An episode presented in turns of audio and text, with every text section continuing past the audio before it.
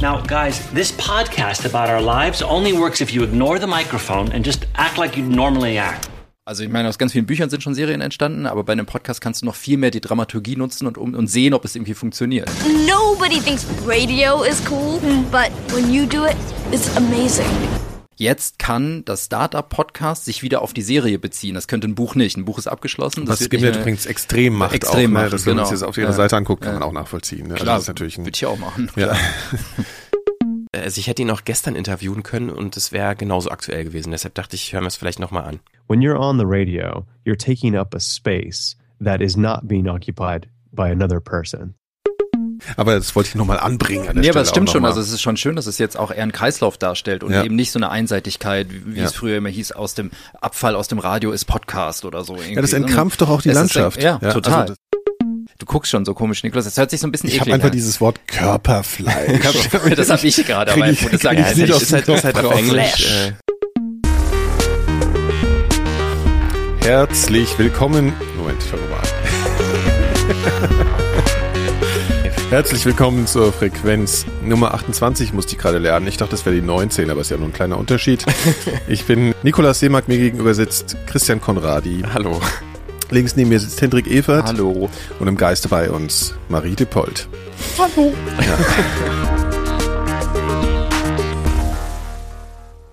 So, äh, ja, unser zweiwöchiges Format, das sich um Digitales, Auditives und so weiter dreht. Wir schaffen es, ne? Wir, wir, wir schaffen einfach den Turnus. Also wir, Absolut. wir sind schon ein bisschen spät dran diesmal. Ja, aber das zählt noch. das zählt Ist immerhin ja, noch die zweite Woche. Ja, okay, gut. Und wir sind allergiegeplagt. Wir haben hier so einen Zettel, ne, wo so die Sachen draufstehen. Irgendjemand Andere Podcasts nennen ne? Ja, das- ich, ich habe das, ich hab das drauf geschrieben. Ich Ja. meine, es ist euch mal aufgefallen, dass wir in den letzten Monaten schon immer mal wieder stimmlich extrem angeschlagen waren durch Ja. Erkältung, jetzt Allergien. Ich finde es, das ist ja fast schon existenzgefährdend für Ja, so ich habe eine, ich Podcaster. hab, ich hab eine äh, Theorie. Ich glaube, wir haben hier so in unserer ganzen Sanierungsgeschichte sind hier so Staub, äh, so Giftstaub ist jetzt hier überall. So im Mikro auch und so. Und in, Milch ja auch, ne? Milch ist ja auch giftig. Ja, Milch ist giftig. Habt ihr das Merkt euch das? Milch Ja, ist giftig. Milch Alles ist giftig. Ja. Gut, ähm, Lasst das aber weg. nee, Allergien finde ich ist aber wirklich, ist, ist wirklich ein Thema, was mich äh, wirklich schockiert, muss ich sagen. also also weil es für dich neu. ja, also erneuert. in dieser in dieser äh, Wucht, der es mich jetzt er erwischt hat, finde Ja. ich es wirklich schlimm. Das schränkt mich ein. Falls ihr, also ne, heute, ich sage jetzt heute, heute ist Donnerstag für uns, ist ja der Systemfehler erschienen. Mhm. Wer da genau hinhört, würde mich mal interessieren, wer die Stücke identifizieren kann, wo ich so doch sehr unterschiedlich Plagst klinge. Ja, er hat dann Ich hab ja ein so einige- von mir verabschrieben bekommen. Mal sehen. Hast du das Dr. schon Dr. was? Seemack, Von- ja, vielleicht ein bisschen. Äh, Also ich habe ja so ein paar Sachen nochmal Morgen überarbeitet probiert, nimmst du und, mal das, was ich nehme. Ne? und neu ein und neu eingesprochen. Ja. Und die klingen halt, also Ja, ich das das, ist- produziere, ja. dann höre ich das sofort, dass das so ganz irgendwie doof verrotzt klingt. Bei, bei normalen Hörern kommt das vielleicht gar nicht so an. Aber, Nee, aber das ist generell interessant. Ich finde, das ist also so ein Phänomen, das habe ich mal irgendwann neu gelernt. Ihr macht das ja alles schon ein bisschen länger mit dem ins Mikro sprechen, also zumindest so äh, für Beiträge und so.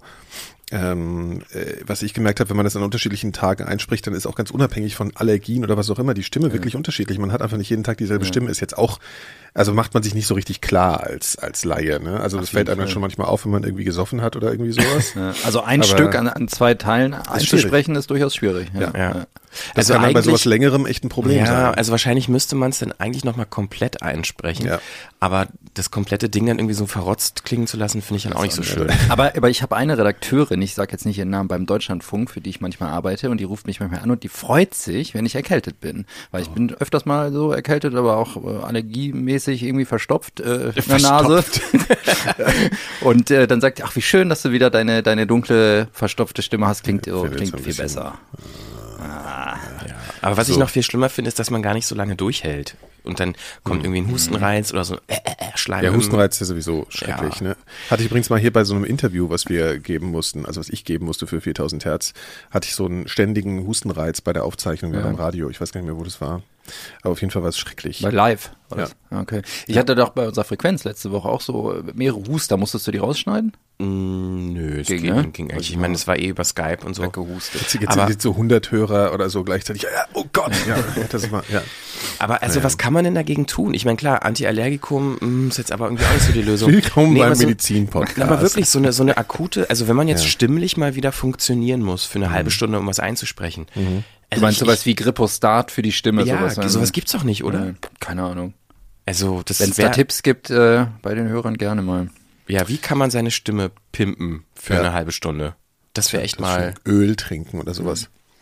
Naja, kommen wir doch mal zu den ersten Themen, die wir so haben, die meine lieben doch schon Kollegen hier aufgeschrieben wichtig. haben und äh, durch die ich mich jetzt hier durchwälzen muss. Also, ich meine, das einzige, also wir starten mal mit einem Thema, was, äh, wo, wo ich auch ein bisschen teilgenommen habe im Sinne von, ich habe es auch konsumiert. Ähm, und zwar, man kennt ja die ähm, Podcast-Schmiede Gimlet äh, aus äh, den USA in New York City, in Brooklyn, ja, die so bekannt geworden sind durch dieses Ding Startup vor ein paar Jahren. Ganz kurz, kurz zusammengefasst, äh, der Gründer von Gimlet, äh, Alex Bloomberg, erzählt darin mehr oder weniger authentisch die Gründung von Gimlet und wie er so als normaler Radiotyp äh, dazu gekommen ist, jetzt zu sagen, okay, ich mache jetzt mein, mein Startup eben. Und da gab es natürlich ein paar zentrale schöne Szenen und so. Und das Ding ist jetzt äh, von Gimlet an eine Genau, also ABC, so ein amerikanisches Network, wirklich so ein Mainstream großer Sender, hat jetzt daraus eine Sitcom gemacht. Also wirklich so eine ganz klassische Familien-Fernseh-Sitcom, ähm, eben aus diesem Stoff dieser ersten Staffel Startup. Gespielt von Zach Braff, den man vielleicht noch aus Scrubs kennt, ähm, der spielt den Alex Bloomberg. Und ähm, du hast eben gesagt, ich wusste es gar nicht, hat auch Regie oder führt auch Regie, glaube ich sogar. Mhm. Zumindest in der ersten Episode. Das kann Okay. natürlich sein, das ist äh, ja. Ja. genau. Und die haben, das ist schon irgendwie, ich finde es schon eine krasse Nummer, dass halt aus so einem Podcast jetzt so eine, so eine Mainstream-Familien-Sitcom irgendwie geworden ist, die bei ABC läuft. Man kann sie übrigens, wer sie hier ganz legal sehen will, äh, kann das bei iTunes tun. Ja. Ja, ich habe gestern die erste Folge gesehen, äh, die Hälfte. Da muss ich abschalten. Da muss es abschalten. Ja, aber so, aber grundsätzlich, ich meine, das ist eine, eine Geschichte, die ja auch universell ist. Ne? Also so eine, wird er es schaffen, sein Unternehmen zu gründen? Wird es erfolgreich sein? Ich meine, das war ja auch unter anderem der Grund, warum der Podcast so erfolgreich war von Startup und dass sich diese Geschichte grundsätzlich auch visuell erzählen lässt. Also finde ich Ja, jetzt ist halt auch wieder so eine. Heldenreise. Ja. So, ne? Ist wieder ganz klassisch. Ist ja auch in Startup, also in dem Podcast auch wieder so inszeniert worden. Ne? Mhm. Also natürlich ist das alles, äh, natürlich äh, die Situation wahrscheinlich ungefähr so gewesen oder so, aber natürlich wurde das dann produziert und geschnitten und hat dann eine gewisse Dramaturgie, die sich in dem Ja. im echten nicht dauernd nicht genauso abbilden wird. Aber Also was ich, ja. was ich daran aber grundsätzlich ganz spannend finde, ist, dass das Original, ich meine, Startup hatte ja auch lustige Momente oder war so ein bisschen verkürzt, überspitzt, Mhm. fast schon ja humoristisch teilweise. Aber daraus ähm, eine Komödie zu machen äh, Ja. mit einem Sitcom-Charakter, wäre ich jetzt vielleicht gar nicht ich unbedingt nicht drauf Finde, gekommen. finde ich auch Das ungewöhnlich. interessant. also ich fand eigentlich Startup auch gar nicht so lustig. Also es gab mal so ein paar Szenen, aber es war oft auch eher fast dramatisch oder lustig Ich war es vor also ich- allem ja, Entschuldigung. wegen immer, wenn er, wenn er irgendwie gescheitert ist an irgendwas, ne? Das waren immer die lustigen Momente, so, aber dass man da jetzt eine Comedy rausmacht, finde ich auch interessant, ja. Ja, also ich wäre jetzt auch nicht vorher drauf gekommen, natürlich, die, äh, aber ich finde es schon, macht schon, ergibt schon Sinn. So, ne? Also wenn man sich so. Und ich finde halt, also ich finde es keine besonders gute Sitcom. Also das, was ich gesehen habe, es ist so, es, es, es, es spielt mit den üblichen Werkzeugen, womit halt eine Sitcom äh, spielt, einfach so ein überzogener Humor zum Teil. Und es ist definitiv, das kann man glaube ich schon sagen, es ist jetzt wirklich nichts für Leute, die sich, wie bei Startup, viele Podcaster haben sich das angehört und waren total inspiriert und so davon. Das ist das jetzt Nee. nicht, ne? Also das ist jetzt nichts für Podcaster. Da denkst du als, als echter ja, Audiomensch wobei, eher so. aber es gibt ein paar Szenen, die ich tatsächlich ganz interessant, also Ja, wollen wir vielleicht, bevor wir darauf genauer zu Ah, okay. sprechen kommen, mal rein, Hören mal ein dass bisschen, man vielleicht hören mal ein bisschen in das Video rein. So, man, es gibt einen Trailer von Alex, Alex Inc. It's 4 a.m. and I am too excited to sleep. Tomorrow is my first official day as the boss of my new podcast company. You might wonder why someone with a good job, a wife, two kids, and a dancer's body would do something so risky. It's because I believe there's a place where I can tell the kind of stories I want to tell, where I can work with the kind of people I want to work with, and most of all, where no one, and I mean no one, can tell me what to do. Will you please shut up? Oh, sorry, honey. Ja, also ich habe ja jetzt gerade gesagt, dass äh, das wäre angeblich nichts für Podcaster. Jetzt ist mir natürlich auch eingefallen, es gibt da so eine Szene, aber die kannst du ja mal erzählen, Hendrik, oder ein paar Stellen anscheinend. Also ich, ich finde vor allen Dingen, also ich finde interessant, es gibt so ein paar Sachen, die total unauditiv sind oder ganz komisch für Leute, die sich mit Audio, mit, mit Audio beschäftigen. Und dann gibt's aber auch wieder so Audio-Nerd-Szenen. Also es gibt vor allen Dingen viele Szenen ähm, mit seinem Mikrofon, ähm, die einfach total unglaubwürdig sind. Und er läuft mit einem strangen Mikrofon rum, was eigentlich auch gar keinen Griff hat, was man eigentlich nur in so eine Spinne einspannt. Ja, das heißt, das heißt so ein genau. Großmembranmikrofon, ja. Also damit läuft er rum die ganze Zeit. Er st- stellt es an Orte hin, wo man überhaupt nicht aufnehmen kann. Er hält es sich vor seine Krawatte anstatt vor seinem Mund und so weiter.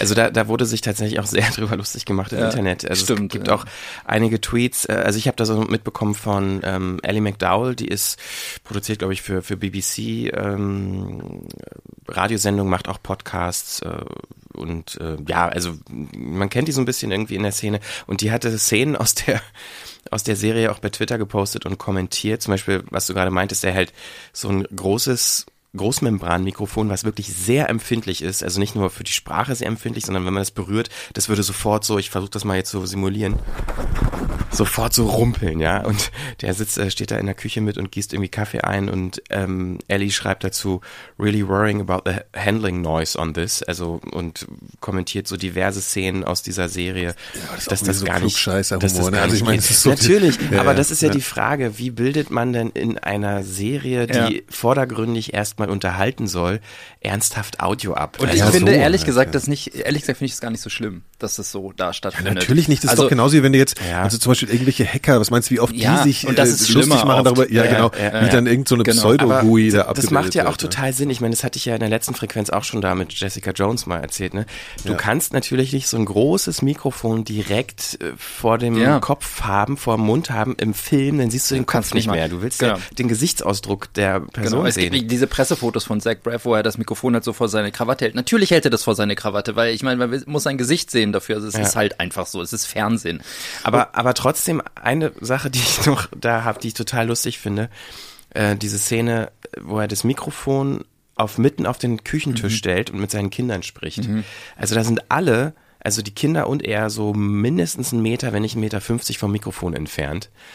Und ja, Ja, das interessiert keinen man Schwein. kann ja. Das interessiert Na, aber wir können, uns. können wir mal alle kurz einen Meter vom Mikrofon weggehen und mal weiterreden? Also wir, ihr werdet vielleicht jetzt hören, man hört uns gerade nicht mehr. Ja, aber ähm, das ist natürlich einfach Aber es könnte noch egal. viel schlimmer dargestellt werden. Ne? Also ich meine, das ist irgendwie, ich finde, es gibt nämlich dann wieder Szenen, da merkt man doch, dass da irgendwie Leute mitarbeiten, die eigentlich Audioleute sind. Ne? Also es gibt da irgendwie in der ersten Folge so eine Szene, wo er seinen Kindern versucht nahezulegen, warum Audio-Only auch cool ist, weil die Kinder sagen dann sowas wie, ja, wir wollen irgendwie Bild haben, wir wollen Ja, Netflix sie, sie, gucken. genau, sie wollen Videos sehen. Wir wollen genau. Videos ja. sehen, genau, und dann ist doch scheiße nur Audio irgendwie. Und dann macht, stellt er so eine, so eine Szene nach, an der er irgendwie gerade arbeitet, an so einem, so einem Thema.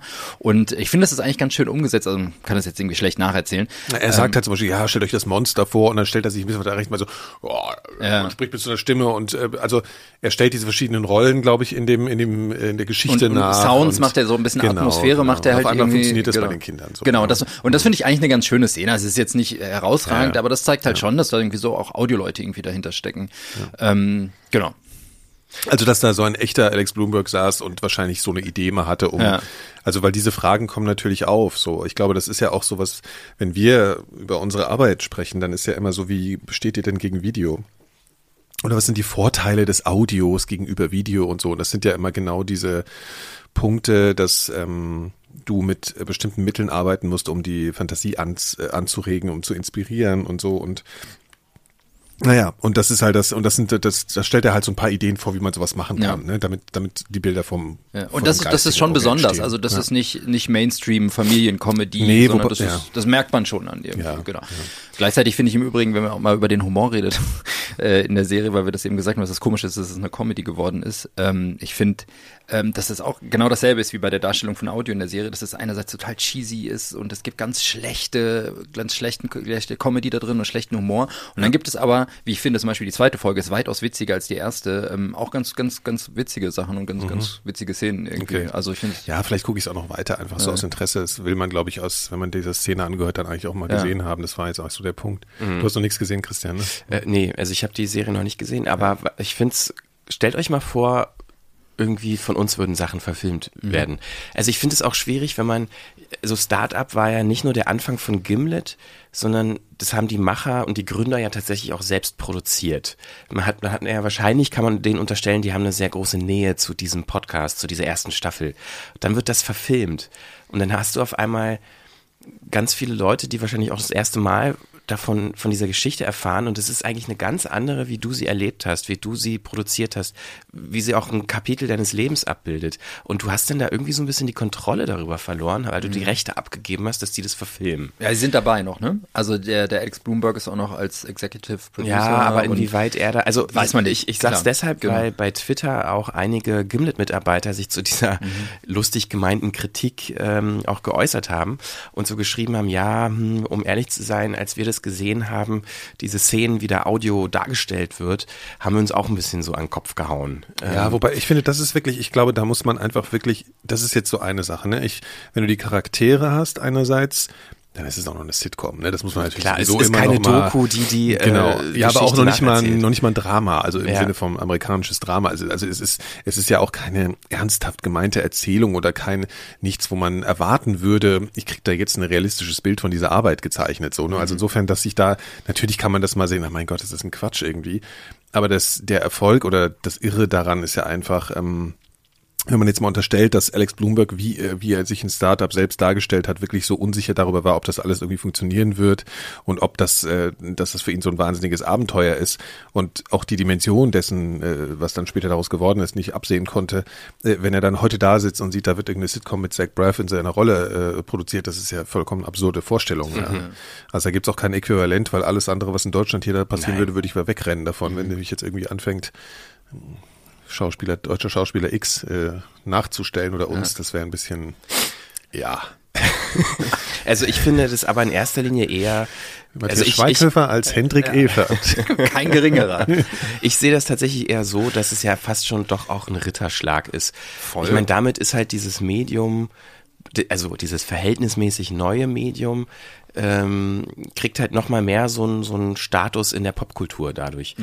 Mit so einem bekannten Schauspieler, ähm, überhaupt in einem Fernseh-Sitcom-Format, was ja so ein doch sehr lang gewachsenes popkulturelles Phänomen ist, diese Sparte oder dieses Genre Sitcom, darin jetzt irgendwie so eine Podcast-Geschichte zu haben, in der der Podcast an sich tatsächlich wirklich äh, ganz vorne, also die Geschichte darstellt, ist schon was Besonderes. Ja, und Ja, das bis, ist schon- äh, ja. Also bis, so- bis äh, bei so einem Mainstream-Network auch eine Serie ähm, äh, läuft wirklich, das ist ein ewig langer Prozess, ne? Und das ist ein riesiges Auswahlverfahren und und da werden Probefolgen gemacht, dann wird wieder verworfen. Also das, das ist Aber das liegt natürlich schon nicht, glaube ich, jetzt nicht nur an der Geschichte. Also wenn sie jetzt einfach nur die, die Geschichte, wenn jetzt irgendjemand diese Geschichte gepitcht hätte, irgendwie, dann, dann wäre das nun nicht aus sich heraus, glaube ich, ein Erfolg oder zwangsläufig dazu gekommen, dass es gemacht wurde, sondern die Vorlage war halt schon gut. Auf- ne? auf Also man hat Fall. halt gemerkt, Ja. es gab ja im Prinzip eine, eine Vordramaturgie, eine Vorabdramaturgie Ja. durch diesen Podcast. Also das Schreiben dieser ganzen Geschichte wurde natürlich erleichtert, weil es schon diese Dramaturgie gab. Das irgendwie. ist, das ist im Übrigen original, äh, also weil es gab einen ganz guten Artikel in der New York Times äh, darüber, warum das jetzt plötzlich so explodiert, also dass, dass Podcasts zu Serien werden. Das ist ja nicht das einzige Beispiel. Ne? Es gibt ja jetzt irgendwie fünf, sechs, sieben verschiedene Beispiele, Dinge, die irgendwie verfilmt werden, ähm, die vor allem Podcast sind. Und genau das ist, wird als Begründung in diesem Artikel genannt, dass es ein Podcast ist ein gutes Proof of Concept, besser als ein Buch. Also ich meine, aus ganz vielen Büchern sind schon Serien entstanden, aber bei einem Podcast kannst du noch viel mehr die Dramaturgie nutzen und, um, und sehen, ob es irgendwie funktioniert. Ähm, das ist so deren Hauptargument, warum das einfach gerade irgendwie ja, immer, immer mehr stattfindet.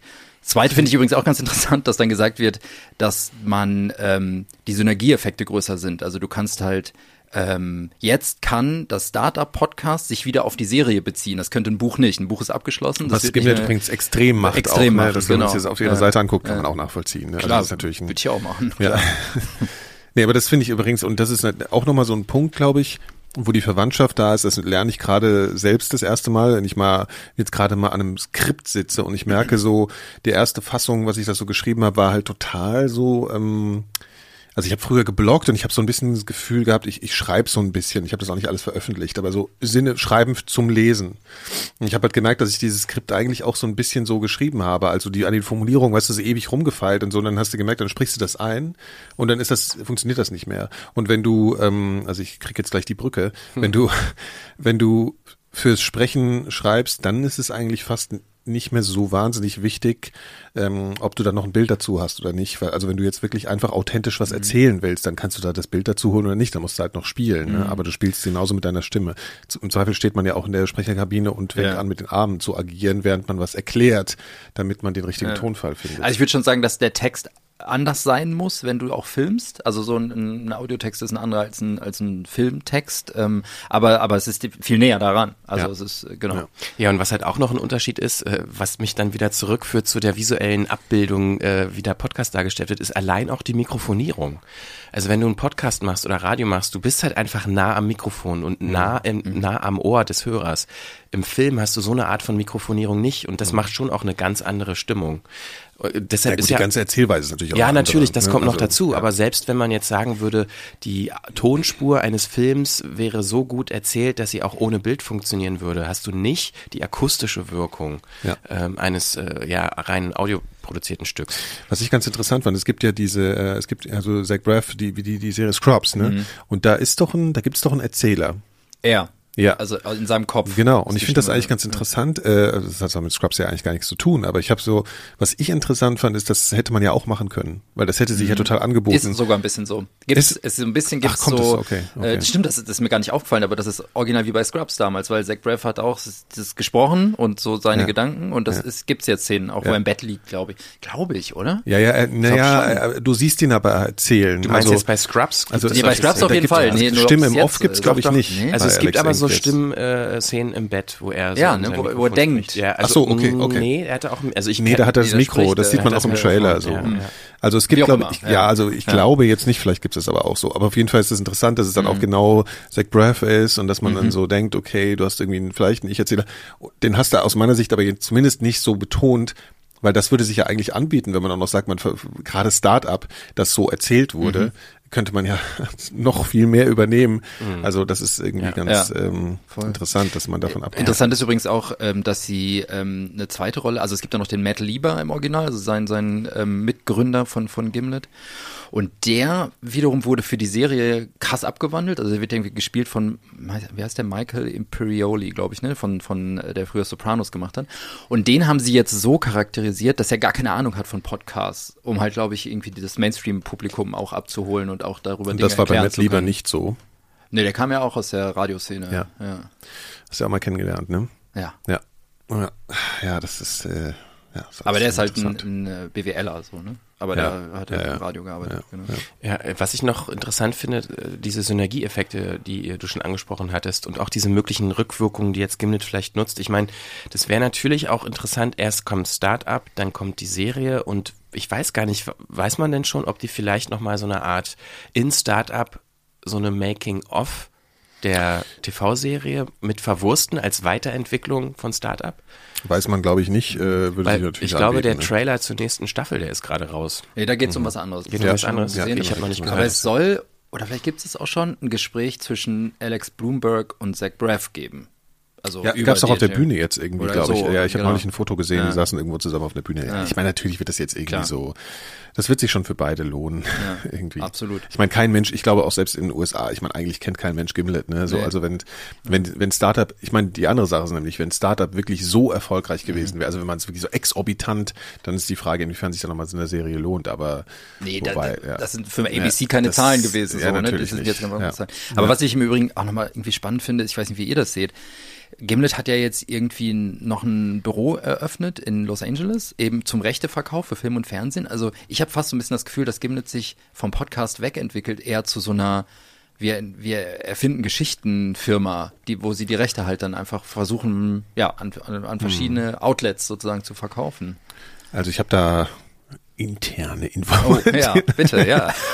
Also ich kann nur mal so, so weit sagen, äh, dass die Vermutung ähm, über die finanzielle Dimension, die dieses Ganze für Gimlet einnimmt, dieses Ganze, man redet ja schon eine ganze Weile darüber, dass das auch irgendwie lizenziert wird und dann so, dass das wohl gar nicht so krass ist, wie man denkt. Ja, dass man denkt, okay, ey, jetzt hier Film und so. Also das habe ich zumindest äh, in Erfahrung bringen können. Das ist natürlich immer noch keine Ansage, aber das ist tatsächlich wohl eher auch so eine naja, da fast schon eher unter PR fällt, Mhm. als unter, ähm, als wirklich eine ernsthafte Kohlenummer, aber das kann man ja auch nicht beurteilen. So, und das kann auch, glaube ich, Mhm. Der sich Mensch, natürlich verändern. Vielleicht. Ja, das auch. Ja. Ich habe ja eine andere Theorie. Also Ja. ich glaube eher, dass das zeigt, dass Podcast in USA schon so weit ist, dass man da schon von Peak Podcast sprechen kann. Dass man einfach mit dem Medium und diesem Distributionskanal und so, wie man da Podcast konsumiert, einfach an den an der Grenze anstößt, was Reichweite angeht. Und deshalb versucht man jetzt eben auch in anderen Bereichen seinen Content und seine Marke und Mhm. unterzubringen. Das zeigt nämlich übrigens auch das nächste Thema, über was wir auch noch sprechen werden, dass einige Podcasts jetzt wieder zu Radiosendungen werden, um unter anderem auch einfach nur die Reichweite Mhm. zu steigern. Also das ist, Weil man eben mit auch- Radio ja. Leute erreicht, die man mit Podcast nicht Ja, erreicht und ja. umgekehrt. Das äh, beinhaltet übrigens auch das, was ich da auch gehört habe, so aus der Ecke.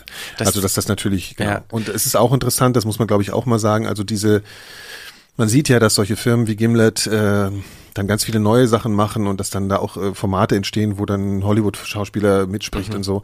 Das ist wirklich interessant, dass das gar nicht, auch in den USA, nicht die Formate sind, die auch wirklich die Firma am Laufen halten. Mhm. So, also das ist einfach de facto, es funktionieren selbst in den USA gut gemachte Magazineske ähm, mit Host, also Formate mit Hosts und so immer noch so am besten. Und ich glaube, diese, dieser, dieser, dieser Schritt zum Fiktionalen und zum, naja, dramaturgischen und szenischen und so, ich glaube, das, ähm, das funktioniert da auch nicht so, wie man hier immer denken würde. Ja, dass man sagt, okay, die, bei den Amerikanern funktioniert das und bei uns funktioniert irgendwie mehr Talk. Ich glaube, so ist das eigentlich gar nicht.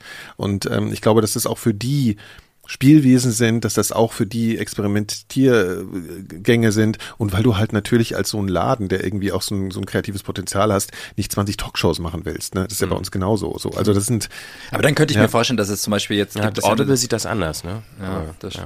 Aber dann könnte ich mir vorstellen, wenn, wenn äh, Gimlet macht jetzt einen zweiten fiktionalen Podcast, dass sie sich da schon so ein Gesamtpaket von, von Anfang an überlegen, oder? Du meinst also, jetzt Sandra, diesen Genau, jetzt Sandra, genau. Dass sie sich jetzt schon denken, ah, okay, dann haben wir da gleich die Fernsehrechte, die versuchen wir schon mal zu verkaufen. ja, damit sich das dann auch lohnt, weil ne, das ist genau, natürlich wahnsinnig genau, teuer, so eine, genau. so eine Kirsten Wick in der Genau. Hauptrolle. Genau. Also es Ja. ist irgendwie so eine Geschichte, geht es irgendwie um Sprachassistenten, Ja. künstlich, also eine KI, mit der man so Und ein weil du übrigens gerade Audible angesprochen hast, hier in den USA ist bei Audible das ja auch nochmal ein bisschen anders. Ne? Also die Ausrichtung der Formate, die, die Audible in den USA macht, ist auch nochmal Ja, anders als hier. Und das stimmt. hier hast du erst, naja, lassen wir das. Ja, aber ich finde es tatsächlich äh, spannend, also wie, wie Gimlet gerade sich strategisch da irgendwie so aufstellt. Ähm, auch jetzt, wir haben gerade Sandra schon erwähnt, also es wurde jetzt vor heute, glaube ich, ähm, äh, veröffentlicht, dass es oder bekannt gegeben, dass es drei neue Ja. Podcast-Reihen geben wird, unter anderem dieses Sandra, dann ähm, Habitat, da wird es irgendwie darum gehen, fünf Leute, glaube ich, die in so einem äh, künstlichen, in so einer künstlichen Marsumgebung leben, um dafür zu trainieren und, und, und sich untersuchen zu lassen, wie ist es später auf dem Mars zu leben.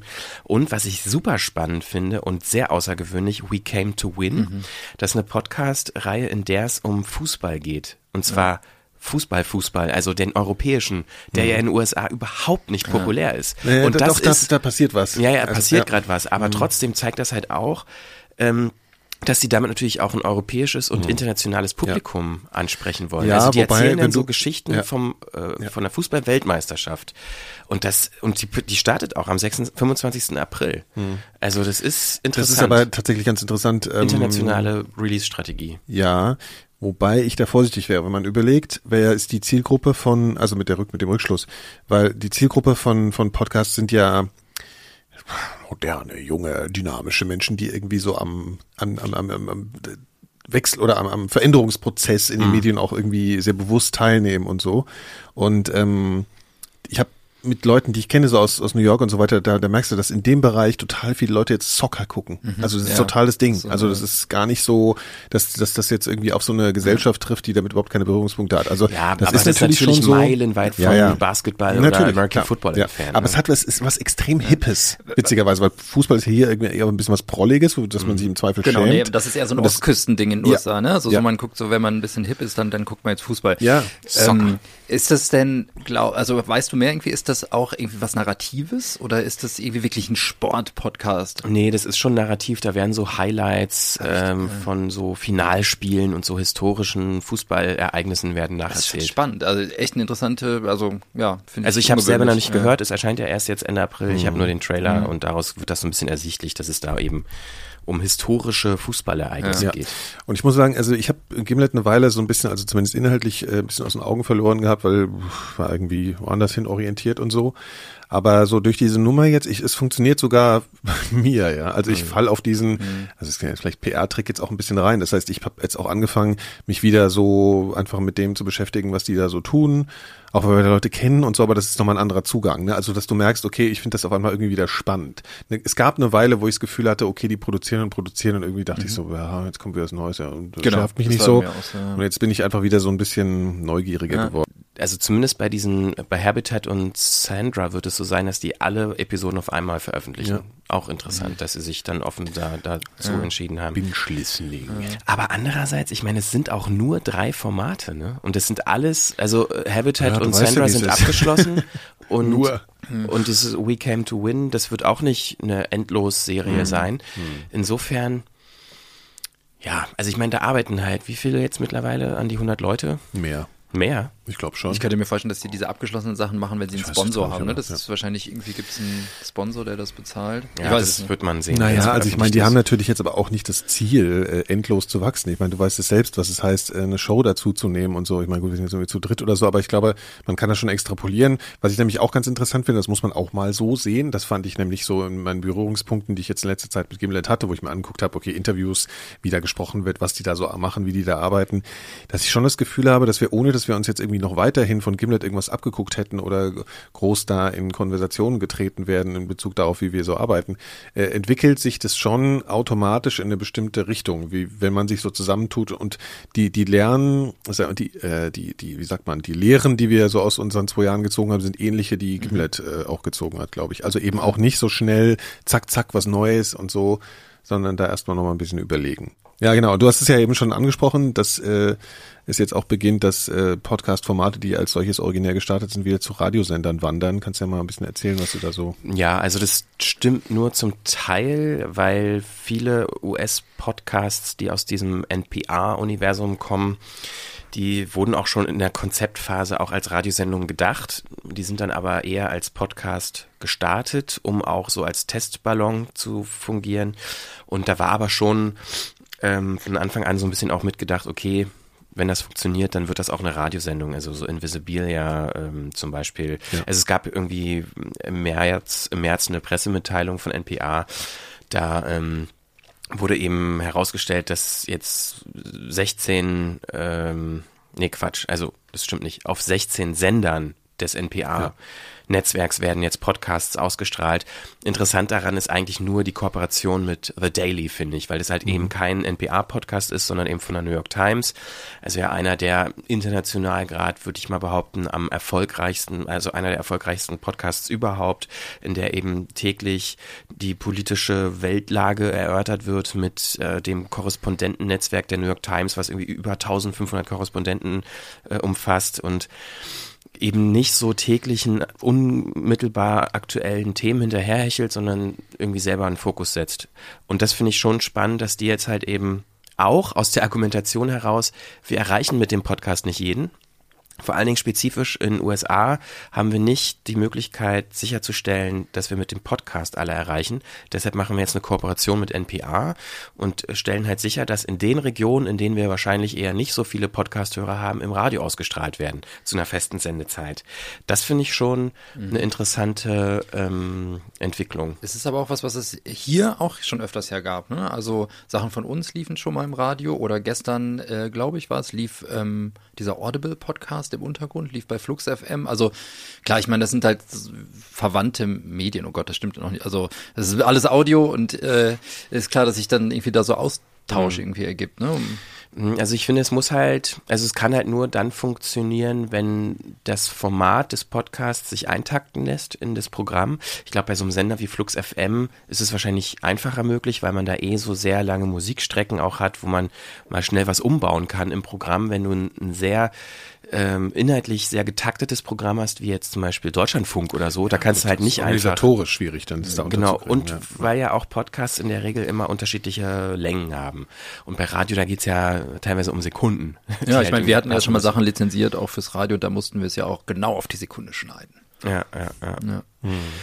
Ja, also ich finde, in Deutschland hat man da noch nicht so die eine vergleichbare ähm, Entwicklung, aber da ist auch Kannst Podcast. ja auch nicht wirklich vergleichen. Ja, eben. Also ich Ja. glaube, das liegt ja wirklich daran, dass, dass Hm. äh, das Wachstum in USA in, in, in bestimmten Bereichen, gerade bei so sehr erfolgreichen Podcasts, da sind die jetzt da langsam ganz Hm. oben angekommen. Und Das geht mir ja auch so, also wenn, wenn man sich mit anderen Leuten, die hier Podcasts machen, äh, die gerade gut laufen, jetzt im privatwirtschaftlichen Bereich, keine Ahnung, also ich will jetzt auch nicht aus dem Nähkästchen für andere plaudern, aber man unterhält sich so mit Leuten, wo man der weiß, sie haben einen gut laufenden Podcast und so, ähm, dass die zwar alle total begeistert davon sind, dass es eben diesen Zuwachs gab, aber dass der überall jetzt so ein bisschen an so eine Decke stößt. Das ist ja auch bei uns so, also es gibt ein Wachstum und äh, der, der, es gibt auch mal wieder so Phasen, wo man merkt, hui, jetzt kommt wieder was dazu. Aber es ist natürlich nicht wie am Anfang, aber das ist natürlich auch immer so. Ne? Also das ist, äh, gilt für, für jedes Medium so. Ähm, und was ich aber beachtlich finde und was eigentlich der Erfolg ist, dass es nicht weggeht wieder. So und das ist, war ja was, was man vor zwei Jahren so gehört hat von Leuten, die auch schon ein bisschen länger in der Podcast-Szene unterwegs sind oder in so in einer in einer Podcast-Szene, die es heute eigentlich so nicht mehr gibt, muss man sagen, weil die ist so aufgelöst worden, weil so viel Kram dazu gekommen ist, dass es jetzt einfach nur eine große Landschaft gibt, die damals dann gesagt haben, naja, das ist ja nur ein blöder Hype. Und Hypes nerven mich und ich bin jetzt irgendwie souverän darüber, weil Hype, Hype, Hype, blöd, ja, geht auch wieder weg ist de facto einfach nicht passiert. Also das war jetzt äh, mehr als ein Hype. Es ist sicherlich ein Hype dabei, aber es gibt, es ist eine Neuetablierung dieses äh, Mediums auch in Deutschland auf jeden Fall passiert. ja, so. klar, also das, ich finde, da sind wir immer noch mittendrin in dieser Ja. Bewegung des Wachstums. Na, Äh, jetzt und gibt's auch schon wieder der so eine, Anzahl von es geht schon fast über in so eine Ausdifferenzierung. Ne? Also jetzt merkst du so, dass ganz viel Zeug reingekommen ist wegen des Hypes, wo du schon so denkst, Mhm. ah, das wird sich jetzt auch so ein bisschen wieder, äh, ne? also halten da alle durch, so und ja, mal gucken. Aber auf jeden Fall, und das ist in den USA natürlich sowieso schon Ja. der Fall. Aber nochmal, um zurückzukommen, dieses Thema Podcast Radio. Ich habe vor mittlerweile, ist es glaube ich über drei Jahren her, ähm, Roman Mars interviewt. Der ist ja, äh, ja Podcaster bei 99% Invisible, auch einer so der erfolgreichen US-Podcasts und er ist auch Gründer des Radiotopia Netzwerks und ähm, vor drei Jahren, wie gesagt, hatte ich genau darüber mit ihm gesprochen, wie das eigentlich ist, wie er vom Radiomacher zum Podcaster wurde und wie er so diese Wechselwirkungen sieht dieser beiden Medien. Und ich habe zufällig, als ich diese Meldung von NPA gelesen habe, nochmal dran gedacht, ah, ich hatte ja dieses Interview und habe es mir angehört, zumindest einen Teil davon und habe gedacht, wow, das ist noch so aktuell. Also das, was er da erzählt, das, also ich hätte ihn auch gestern interviewen können und es wäre genauso aktuell gewesen. Deshalb dachte ich, hören wir es vielleicht nochmal an. For the most part, I call everything radio. I don't love the term podcast, but I do recognize that there's a real structural difference. When you're on the radio, you're taking up a space that is not being occupied by another person. So, like, you have to keep it short because you being there means someone else is not there. And it's a linear format. And so, there's always this tension to make things shorter and tighter. And I've never worked with an editor who said, Oh, please make this longer on the radio. But when you put out a podcast, you will hear that all the time. In fact, that is probably my biggest complaint, if you could call it a complaint, is please make the episodes longer. We want longer episodes. And so the show started out as a four and a half minute module that aired only on the radio. I put it out as a podcast just because I wanted my friends to listen to it and they weren't going to listen to it streaming off of my website. So I put it out as a podcast just because of them. And the first response I got was, please make it longer. Well, it turns out if you've made any radio ever in your life, you know that you probably have a bunch of stuff that you cut out of it that you totally love, that you wish was in there, but is not for all kinds of reasons. Sometimes it's just it's not completely on the thesis. Sometimes it's just, you know, like fundamentally the piece is too long and you have to, to cut things even if they seem really critical. At a certain point, I was like, well, I'll just add in those little bits that were really hard to cut and I'll put those back in and I'll, I'll release that as the podcast. And then very quickly, what became the, the thing I was making wasn't a four and a half minute version for radio and then I was expanding it to be a podcast. What I was making was the podcast version and I was cutting that down to be on the radio because the podcast audience was so dedicated. They are choosing you in a very special way, unlike radio, where you flip on the dial and you're essentially, there's very little appointment listening in radio, especially in the United States. I do not know what it's like there, but there's not a lot of like, it's eight o'clock, I'm going to turn on this show. It's whenever you're in the car and happen to catch it, whenever you're uh, doing the dishes and happen to catch whatever it is. But with podcasting, everything is on demand. And so they're choosing you in a very intimate way. And as much as I love the connection. It's something in public radio in the States, we've always felt like we've had a tighter connection with our audience than almost any other medium, closer than TV, uh, magazines, and newspapers. There's something about talking into someone's ear that, that is a very intimate experience. And we have that in the radio, but I think podcasting has that beat like tenfold. And I specifically like that what I create in the tone of the show is a very inside of the head voice. Like it is a close connection that I that I the way just the way I mic the show. It's meant to be the the voice inside your head, and there's something about that. I love that intimacy of this as a communication medium. So it's even closer than radio in that sense. It's, it's sort of it's it sort of gets into your brain in a in a more fundamental way, and then the um the, you know so much of my life as a producer of radio, and I've been doing this for I don't know, like 13, 14 years, um, has been cutting to make time or building out to expand to a certain time. And I never have to make those decisions anymore. So it's good to have that good practice of radio. But then on top of that, having the freedom to kind of do whatever you want to, that makes podcasting or on demand radio or whatever you want to call it, it makes it really work for me and this show. We we couldn't possibly do an hour long weekly show, and that's the unit of time you'd have to occupy if you want to be a regular on radio. But we can do you know a 13 minute show an 18 minute show a 16 minute show an 8 minute show and it can be whatever it is whatever serves the subject that week is how long the show is and the main thing you have to keep in mind is when you have all that freedom and very little constraints is you have to make sure you're serving the story. Roman äh, Mars von 99% Invisible, also ich finde die Geschichte eigentlich schon ganz witzig, dass er mhm. irgendwie als Radiomensch einen Podcast gemacht hat, ähm, um das irgendwie zwei zu verwerten als Podcast. Und irgendwann hat er gemerkt, naja, irgendwie ist der Podcast viel cooler, dann mache ich jetzt eigentlich einen Podcast und mache daraus eine Radioversion. Und so ist dann irgendwie sein Podcast mhm. entstanden und mittlerweile zu so einem Riesending geworden. Und dass jetzt wieder diese Rückentwicklung, was heißt Rückentwicklung, aber diese Entwicklung stattfindet, dass Podcasts zur Radiosendung werden, ist, finde ich, fast schon auch so ein bisschen so eine Verzweiflung auf einer gewissen Art. Boah. Weil er ja, also weil er halt auch insofern sagt, die, natürlich kann man die Reichweite stärken, klar, bestreitet keiner, aber die Art der Verbindung zwischen Hörer und diesem Medium ist halt eine ganz andere.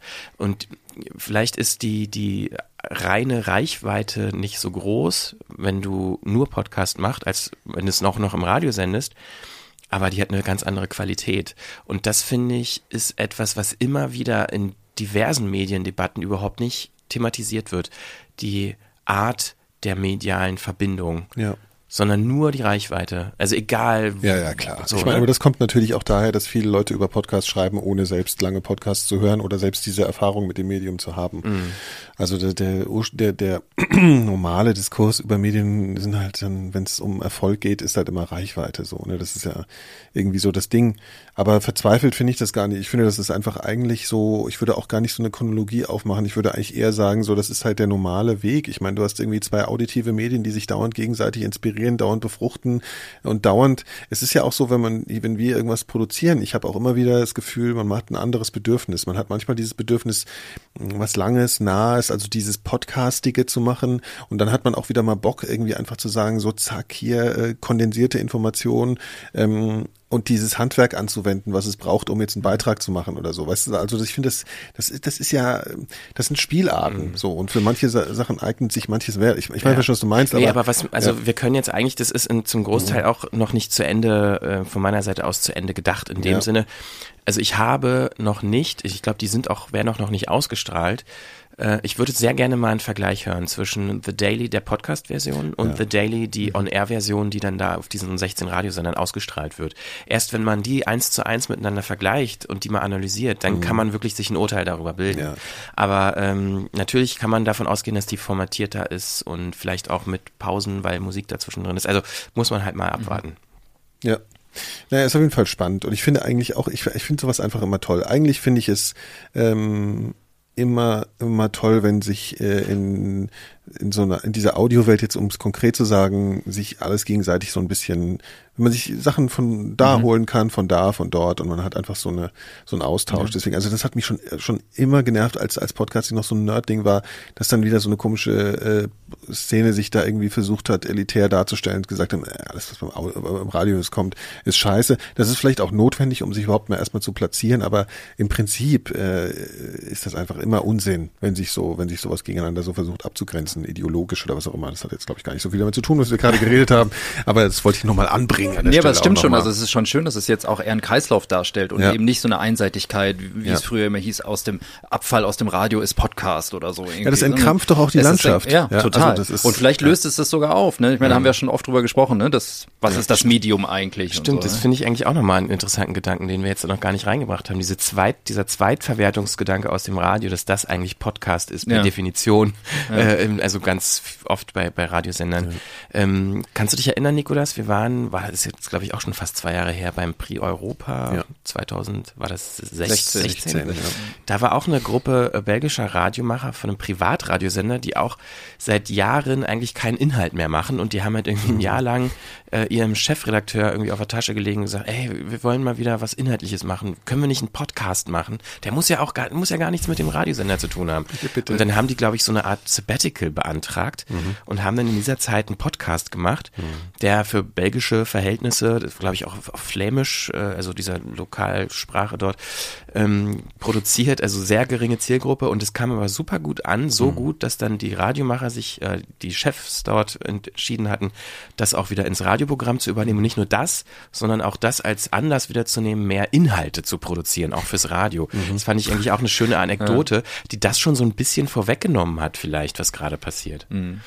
Ja, und das, das ist, glaube ich, äh, naja, das ist einfach so, das Radio entdeckt über das Phänomen Podcast ja auch wieder, dass sich ähm, Radio sich einfach nicht nur über äh, Reichweite definiert, sondern dass Radio auch ein fantasievolles Medium äh, eigentlich ist und dass das dann im Zweifel auch funktioniert, dass man nicht alles mal so, so tot formatieren muss und, und, und optimieren muss auf äh, Durchhörbarkeit. Das sind ja alles diese Themen, eigentlich gar, das haben wir schon lange diskutiert, so, ne? also, ja. Ja, ja, Ja. Immer wieder eigentlich zu den gleichen Punkten, zu den gleichen Ja, es sind ja auch die großen. Themen. Ja, ja, ja, ja, ja. Nee, aber es ist äh, einfach immer wieder spannend und ähm, was das, was, ich weiß nicht, wie es euch geht, aber das ist eigentlich immer noch so. Ich bin am Anfang, als wir 4000 Hertz gegründet haben, ähm, oft gefragt worden, habt ihr Angst oder vor Konkurrenz oder glaubt ihr, das gibt, also irgendwie so, ne? Also sowas. Und ich habe ja eigentlich immer gedacht, nee, ich fänd's eigentlich cool, wenn mehr Leute jetzt auch äh, das so machen wie wir. Und damit meinte ich eigentlich kleine Teams, die mehrere Formate machen. Jetzt nicht kleine Teams, die ein Format machen, so, das ist auch alles super, das gibt's ja auch und alles, aber die halt eben genau so ein, also wie wir es dann Label genannt haben oder sowas, ne? Also so ein, und das sehe ich halt auch wiederum kaum, also in dieser Art, wie wir es eigentlich machen. Und jetzt gibt's aber, jetzt kommt aber so diese, naja, etablierte Marken, etablierte Medienmarken an, die dann halt sowas machen. Und, und äh, das finde ich auch wiederum schade. Also ich hoffe eigentlich immer noch darauf, dass sich vielleicht äh, jemand mal traut, weil, weil das Problem ist, es gibt in den USA nämlich eine ganz große Szene, in der diskutiert wird, und zwar auf, auf Basis, also oder unter Leuten, die das wirklich beruflich machen und nicht nebenbei, sondern es gibt einfach nicht nur Gimlet, es gibt ja noch ganz viel andere Sachen, es gibt da ganze Konferenzen und so. Und bei uns hat das immer noch sowas, es gibt jetzt wieder die fetten Player, die reinkommen und einfach irgendwie den Audiomarkt bewerfen mit Dingen, die, die ich jetzt nicht so wahnsinnig innovativ finde, ja, so, sondern man nimmt so traditionelle Leute her, man nimmt traditionelle Ideen her und packt die jetzt halt auch in sein eigenes Programm irgendwie. Also irgendwie habe ich so das Gefühl, ich meine, es ist natürlich auch ein kleineres Land und alles, aber das ist irgendwie was, was wir, was wir hier machen, ne? Dies, diese Diskussion, die wir hier führen. Ähm, da, da sehe ich keine, da sehe ich keinen Ort, da sehe ich keine, keine wirkliche Szene drin, wo man jetzt hingehen kann und sagen kann, okay, da finde ich auch wirklich Leute, die, die dieses so machen wollen, wie wir es jetzt wollen. So. Das sehe ich irgendwie nicht so. Und das finde ich ein bisschen schade manchmal, ne? Also wenn ich dann, deswegen inspiriert mich das, wenn ich dann wieder sowas sehe, wie Alex Inc. oder, oder, oder komme wieder in Berührung mit diesen, mit diesen Leuten in den USA, dass ich dann immer denke, so, ja, irgendwie, äh, weiß ich auch nicht. Irgendwas fehlt mir hier so. Und also ich weiß nicht, habt Ja. ihr, habt ihr jetzt überhaupt irgendeinen Punkt gemacht? Ja, ja. Also ja, also ich habe Ich will jetzt auch nicht diese vorhandene Szene hier so, so, so kleinreden oder das, was halt äh, jetzt auch ähm, die Hobby-Podcaster so sind und so. Das ist, aber ich meine eben so eine wirkliche Professionalisierung im Sinne von, okay, ey, wir, ich, die so arbeiten, die wirklich ihre Stoffe Ja, einfach immer wieder besprechen und, und Schleifen einbauen und Und es geht ja auch nicht nur darum, und- dass wir uns mit ja. denen auseinandersetzen, sondern dass die uns vielleicht auch antra, also dass man sich Ja. selbst ein bisschen auch Ja. in Konkurrenz sieht und Absolut. vielleicht mal so ein bisschen dadurch Ja. auch wieder Feuer bekommt. friendly, friendly. Ja, so. äh, Ja, und, und ehrlich Friendly gesagt, genau, Fire. nein, ich meine, Nein, aber das ist wirklich so. Wenn, wenn, aber wenn größere Konzerne kommen in irgendeiner Form und machen dann halt Sachen, die ich relativ offensichtlich finde, ähm, mit Geld. mit Geld, die das einfach wahnsinnig viel Geld Mhm. und dann so Sachen machen. äh, Ich habe, ich habe da nicht viel Austauschbedürfnis. So, ne, das ist einfach so was. wo Mhm. Ja, ich denke, nee, ja also äh, andere Strukturen, die ja anders sind als bei uns. Ja, Also und das, sind, das ist vor allem was anderes, wenn du deinen eigenen Laden machst, wirklich. Also ich meine, ich habe früher manchmal so Leute labern hören, die sich selbstständig gemacht haben und äh, da irgendwie auch so versucht haben, mir zu erklären, was das für einen Unterschied macht im Sinne von äh, äh, angestellt sein oder so. Das ist, es ist wirklich was vollkommen anderes so, ne? Und ähm, wenn dann Leute in großen Konzernen angestellt sind und dann halt eben sowas umsetzen, weil sie irgendwie budgetmäßig viel Geld haben, das ist irgendwie nicht das, wo ich das Gefühl habe, da, da entstehen jetzt die, die tollen Sachen. Und deswegen fehlt mir hier so ein bisschen an der Stelle so dieses ja, wir trauen uns was hier, wir machen jetzt hier so ein Büro auf und machen so ein Ding und jetzt wird hier produziert. Ja. da hat sich nicht so eine Szene entwickelt, ne? Ja. Also, ja. Jetzt hatte ich mich bestimmt Ja. wieder in die Nesseln gesetzt. Ach, haben ja keine Namen genannt. Ähm, nee, aber ich finde, das ist, also klar geht da gerade viel Geld rein in so einen gewissen Markt von großen Medienmarken, aber andererseits ist es immer noch sehr klein im Vergleich zu ähm, anderen Geschichten, die so gemacht werden von Verlagen und so weiter. Ne? Also gerade wenn man sich die Verlagslandschaft anguckt. Ja, aber es ist im Rahmen. Weißt du, es macht einfach einen Unterschied aus, ob wir hier morgens in unser Büro kommen und haben Ja, das natürlich. Gefühl für diese, für Ja. diese, auch diese originäre Podcast-Marke. Wie dieses Ding, 4000 Hertz, das steht nur für Podcasts. Ja. Und das also ist was vielleicht, anderes, als vielleicht kommt das irgendwann, nebenbei macht. noch. vielleicht kommt das irgendwann doch nochmal vom öffentlich-rechtlichen Bereich. Also wenn man, also guck dir Funk an zum Beispiel, da gibt's ja irgendwie auch schon ein paar Mhm. Podcasts, das ist alles noch nicht so wirklich, ja, aber im Videobereich gibt's da sehr viel. Also was bei YouTube gemacht wird, hier diese äh, Y, Generation Y, irgendwie, wie die äh, heißt, glaube ich, so Mhm. Ja, ja, los, Y-Kollektiv, genau. Fall, klar, auch hier klar. das äh, Bohemian Browser Ballett, die machen, also zumindest sehe ich die immer nur so bei, bei Facebook. Da sind sehr viele sehr toll gemachte, kreative, auch wirklich innovative Sachen, die da gemacht das werden. glaub Wenn man. Also, kenne ich mich nicht aus, aber wenn da, klar, wenn in ja. dem Bereich äh, oder auf diesem Kanal, nenne ich es jetzt einfach mal, mit den Budgets, die da zur Verfügung stehen, wenn da mal so eine so ein Audio-Think-Tank äh, sich gründet, der in diesem Rahmen genauso mit so einer Aufmerksamkeit und mit so einem Budget Podcasts macht, wie es mit Video gemacht wird, dann wäre das sofort schon da. Ist halt bisher noch nicht passiert. Auf jeden Fall, aber ich glaube, dir ging es auch so ein bisschen darum, in Leute in ähnlichen Strukturen wie wir, ne? Also mit denen man sich so ein bisschen messen kann. Ich brauche dafür zehn Minuten, bisschen- auszudrücken, du sagst es in einem Satz. Ja, so. So sieht's aus, genau. So, nächstes Thema. Effizient. 5000 Hertz aber oder das ist wirklich 3000 so. Hertz Und das, das klingt aber so, so, so, so scheinheilig. Nee, das ist aber wirklich so. Ich, ich möchte das. Und ja, ich möchte nicht, also ich, ich, ich, ich sehe keinen Ort dafür. Ne? Ich sehe keinen Ort zum Austausch momentan. Ja. Und das ist wirklich was, was mich nervt. Und da werden jetzt, glaube ich, ganz viele Leute sagen, also entweder wenn sie in einer Angestelltenposition bei so einem Laden sind oder so, ja, wieso, hier passiert doch was, dann werden die Leute, die, die Leute, die das als Hobby machen, werden sagen, wieso, es gibt doch hier unsere ähm, Veranstaltung oder so. Nee, das, äh, das ist aber jetzt nicht, was ich meine. So, ich meine wirklich, ähm, es gibt in den USA viele Beispiele dafür, was wir jetzt gerade machen, strukturell. Ich meine jetzt gar nicht inhaltlich. Und das gibt's hier nicht. Und das finde ich schade. Und das ist wahrscheinlich dem geschuldet, dass wir hier einfach auch noch nicht so. Erstmal ist hier irgendwie auch Gründen immer noch so ein viel größeres Ding. Ne? Das ist immer so huhuhu und Scheitern ist ja sowieso ein Problem.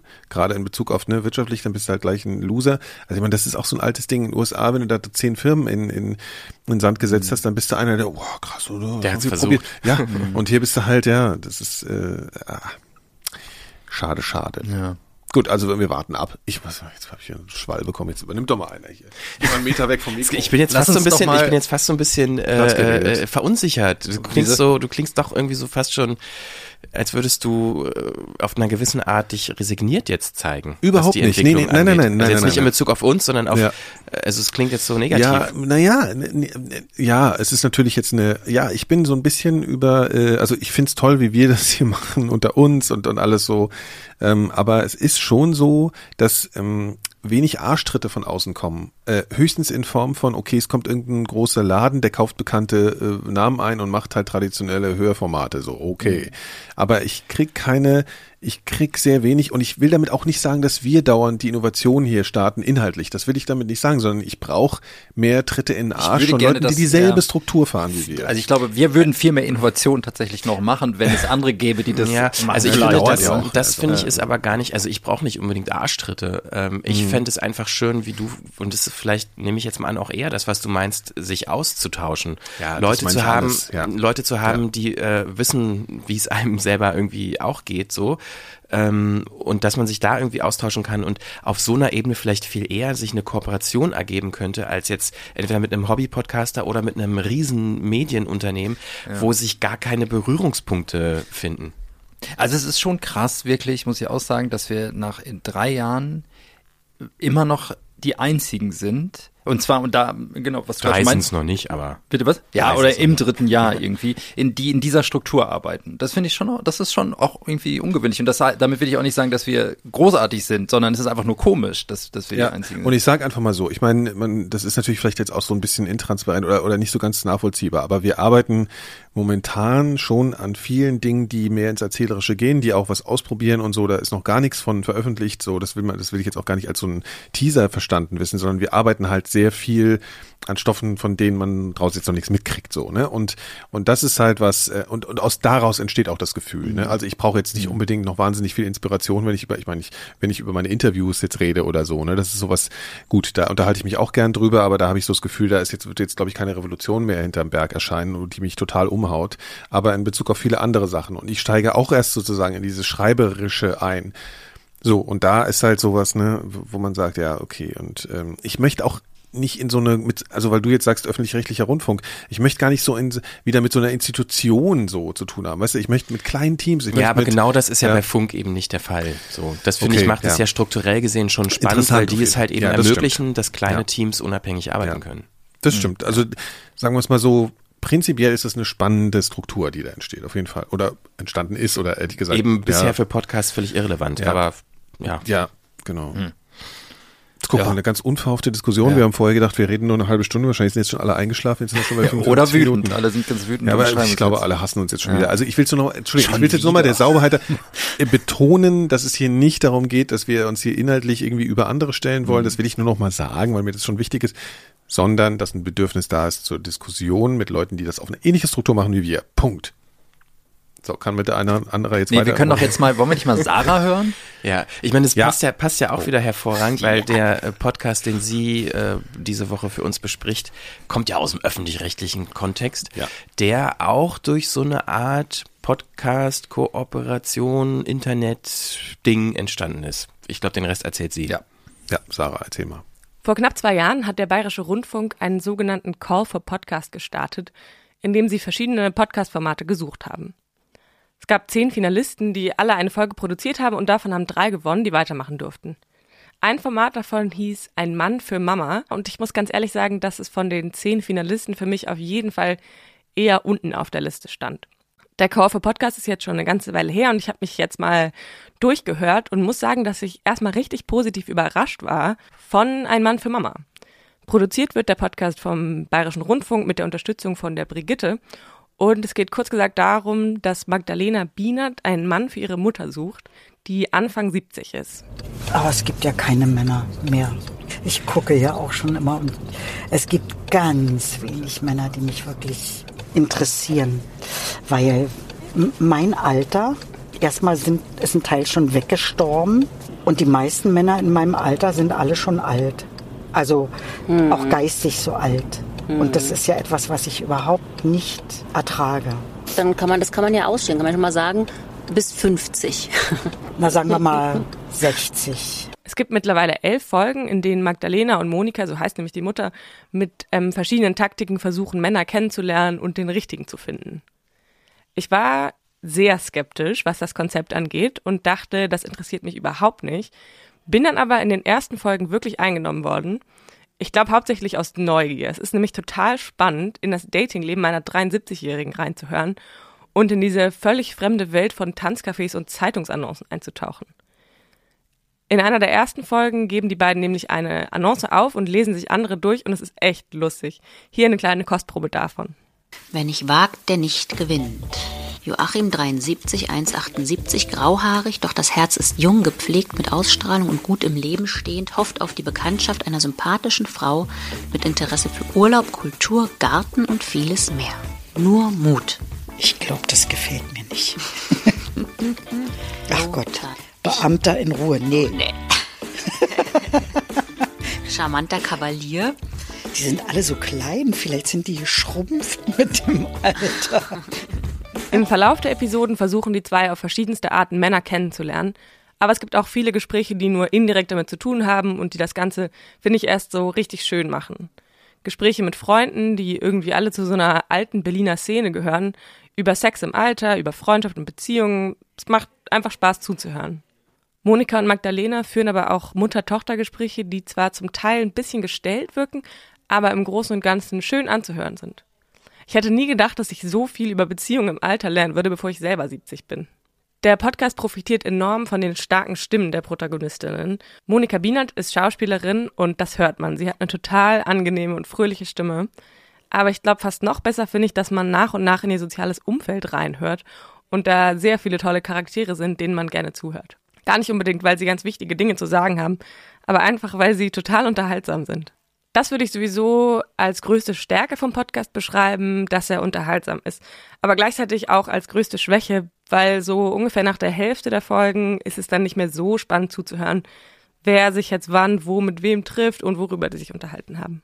Was anderes, was ich wirklich schade finde, ist das Sounddesign. Der Titeleinspieler klingt so. Ein Mann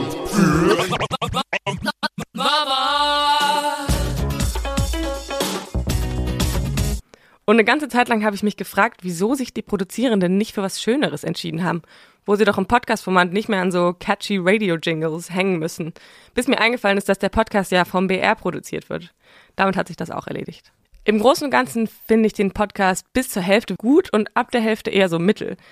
Aber es kann auch an meinem Alter liegen. Die beiden haben nämlich total viel positives Feedback von Brigitte-Leserinnen bekommen, die sich in genau der gleichen Situation wiederfinden und die es sehr gefreut hat, dass endlich mal jemand darüber spricht, wie schwierig die Partnersuche im Alter ist. Besonders für Frauen. Wer aber mal was Entspanntes zwischendurch hören will oder wen es interessiert, wie Dating mit 70 und ohne Tinder funktioniert, dem kann ich den Podcast empfehlen.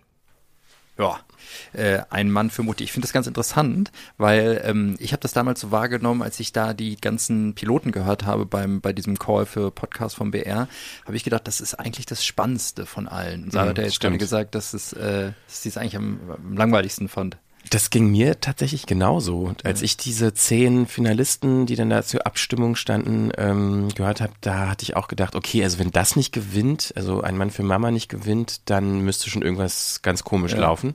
Aber äh, sie hat das offenbar anders wahrgenommen. Aber insgesamt teile ich zum Teil ihre Absolut, Kritik. Also die absolut, Idee finde ja. ich ist großartig. Ah, sie nutzt Ja. sich halt nur leider dann ich doch schnell. glaube, es gibt ein, eine Sache wurde versäumt, ähm, sich von Anfang an Gedanken um so eine Gesamtdramaturgie zu machen bei der Sache irgendwie. Also ich glaube, die O-Töne sind super, die Protagonisten sind super, die Idee ist super. Ähm, und dann wurde, glaube ich, glaube ich, vergessen, sich hinzusetzen, wie, wie erzählen wir denn elf Folgen und auch so, dass es nach sechs Folgen noch interessant ist. Ich glaube, das wird einfach nicht gemacht. Erfahrungssache, ne, war bei uns auch am Anfang so. Also können wir mal, haben wir glaube Ja. ich schon mal drüber gesprochen, dass nur ein Versuch auch sowas war, wo wir dachten, Ja. okay, ey, da muss jetzt alle zwei Wochen hier liefern. Ja. Und irgendwann kam es in so eine Situation, die vorher auch nicht so ab, absehbar war, dass wir gemerkt haben, ja, scheiße, nee, und ähm, hm, ja, irgendwie funktioniert es jetzt am Ende nicht mehr so gut wie vorher. Es hat dann ja nochmal ein gutes Ende genommen. Äh, aber das ist sowas, was man gemerkt hat und wovon wir dann wiederum zu der äh, Annahme gekommen sind, und das ist das, weshalb wir gerade so so viel machen und keiner kriegt's mit, vorproduzieren, fertig machen, fertig machen, bevor man anfängt zu senden. Dauert halt, ne? Muss man halt Dauert, aushalten. Aber das ist Ja. so das, was wir gerade so, ne? Ja. Also, hm. Ja. also freut euch oder äh, ja, habt Angst. Ja, so, bis naja, aber Sarah, äh, wunderbar, vielen Ja, Dank. vielen ne? Dank. Inspiration ist ja immer wichtig. Und dabei können ja Picks helfen. Also ich weiß nicht, wie es euch geht. Wir haben äh, in dieser Woche auch wieder drei Sachen, jeder von uns eine. Und ich finde die durchaus zum Teil inspirierend. Genau, also Pix ist, was wir, jeder sucht sich eine, einmal die in, in zwei Wochen was aus, was er dem anderen, was er den anderen erzählen will hier in der Runde, was er gut fand. Und das ist, kann eine App sein, es kann ein Dienst sein, es kann ein Podcast sein, das kann alles Mögliche sein. Ne? Und ich pesche jetzt einfach mal, äh, presche jetzt einfach mal mal vor, vor. Und, und, und stelle meinen Pick vor. Das ist nämlich ein Podcast, den ich durchaus inspirierend finde. Ähm, und zwar heißt der The Sound Traveler. Also bevor ich äh, genauer sage, worum es daran, äh, wo es darum geht, muss ich erstmal sagen, von wem der ist. Ist nämlich so einer meiner Podcast-Helden, äh, YouTube-Helden, der das macht. Äh, Destin Sandlin. Äh, habt, weiß, habt ihr da schon, schon mal von gehört? Den, nee. Nee, äh, Smarter Everyday, sagt euch das, ist sein. Podcast-Kanal, ach, Podcast-Kanal, sein YouTube-Kanal. Der ist so Ingenieur und so ein super schlauer Typ, der aber irgendwie auch noch das Talent hat, ganz technische, wissenschaftliche Dinge ganz einfach zu erklären und ähm, erklärt hat eigentlich in seinem YouTube-Kanal regelmäßig ja, Themen aus der Wissenschaft und äh, super unterhaltsam und kurz und knapp und man hat es dann einfach kapiert. Und ich finde es sehr, sehr ähm, toll. Und ja, so ein bisschen sowas wie so eine Mischung aus Quarks und Co. und Harald Lesch, aber in, in, ja. in jugendlich und hip. Hip. Naja, hip ist er eigentlich nicht. Aber egal. Auf jeden Fall hat der vor nicht allzu langer Zeit einen zweiten YouTube-Kanal gegründet. Der überhaupt nicht so erfolgreich ist, der auch nicht so Mainstream sein soll, ähm, weil ich meine, Smarter Everyday hat mittlerweile 5,5 Millionen äh, Abonnenten. Ähm, der hat jetzt halt eben angefangen, einen, einen YouTube-Kanal zu machen, der heißt The Sound Traveler. Und da ist der Name auch Programm. Also der läuft selber mit so biraunalen Kopfhörern so durch die Welt und nimmt sich dabei auf. Hat dazu noch so eine GoPro, GoPro auf dem Kopf. Und äh, man das, was man sieht, hört man eben auch in diesem Kanal. Das ist wie so eine Art Vlog-Format, wo man aber, wo der Sound im Vordergrund steht. Und das macht nicht nur er alleine, sondern er ruft halt auch in der Community weltweit, auch bei so äh, Klangkünstlern beziehungsweise so Field Recording Artists ruft er auf, dass die dasselbe machen. Und ähm, die schicken ihm dann die Videoaufnahmen und die mit dem tollen Sound und er veröffentlicht die dann in seinem Kanal. Und das sind halt immer so mehr oder weniger ungeschnittene kleine, wie so, das sind nicht wirklich Reportagen, weil es halt nicht erzählt wird, sondern man ist halt dabei, wie jemand akustisch etwas erlebt. Und ähm, ja, also damals hatte ich das erste Mal davon gehört, als diese Falcon Heavy Rakete von Ja. Hier, äh, SpaceX hier, äh, hier von Elon Musk da irgendwie gestartet ist. Elon, Und ja. der hatte diesen Sound extrem gut aufgenommen. Ja. Und ähm, weil bei so einem Raketenstart ist ja der Sound auch total krass. Ja. Und der hatte das halt mir mit solchen binauralen Mikrofonen aufgenommen und da habe ich so gedacht, oh, das ist so toll. Das muss ja auch wahnsinnig laut sein. Ne? ja, ja, das ist super laut.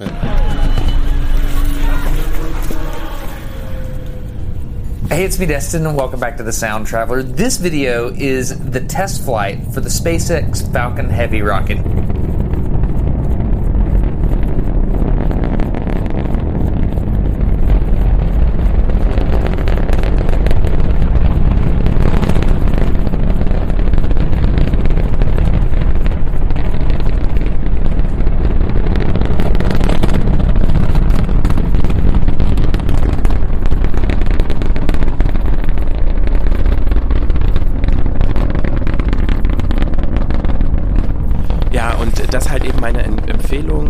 Sound Traveler für Leute, die äh, ja schon so ein bisschen Audio-Nerds sind oder die so ein bisschen das Gesehene, was man so normal akustisch kennt, mal auf eine andere Art und Weise zu hören. Viel intensiver, viel ähm, ja, beeindruckender akustisch. Also eigentlich ist ja immer, wenn man ein Video guckt, YouTube, ist das Bild natürlich im Vordergrund und das dreht das Ganze um. Das setzt den Sound in den Vordergrund und das Bild ist halt nice to have, aber das ist eher so dabei, um die Aufmerksamkeit nicht zu verlieren. Interessant.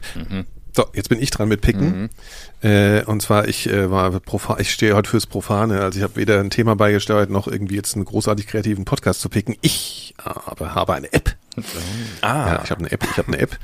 Und zwar ähm, eigentlich was total Simples, ja. Das Ding heißt schon ganz simpel, das heißt Just Press Record. Ne? Kann man sich schon vorstellen, was es ist. Es ist also eine Aufnahme-App. So was gibt's ja tausendfach auf dem, äh, auf dem iPhone. Ähm, und manchmal findet man ja eine bestimmte App irgendwie besser als eine andere, weil sie einfach schöner aussieht, es so irgendwie einen mehr anspricht. Ne? Man kann es nicht so, es hat was mit Ästhetik zu tun, mit einer simplen Bedienung, mit irgendwie der Funktionalität natürlich auch im Sinne von, also was das Ding macht, ist erstmal erstmal eine Smartphone-App und es macht, hat einfach nur, du machst die auf und du hast einen großen roten Record-Knopf, du drückst drauf und du machst die App auf und du kannst sofort aufnehmen.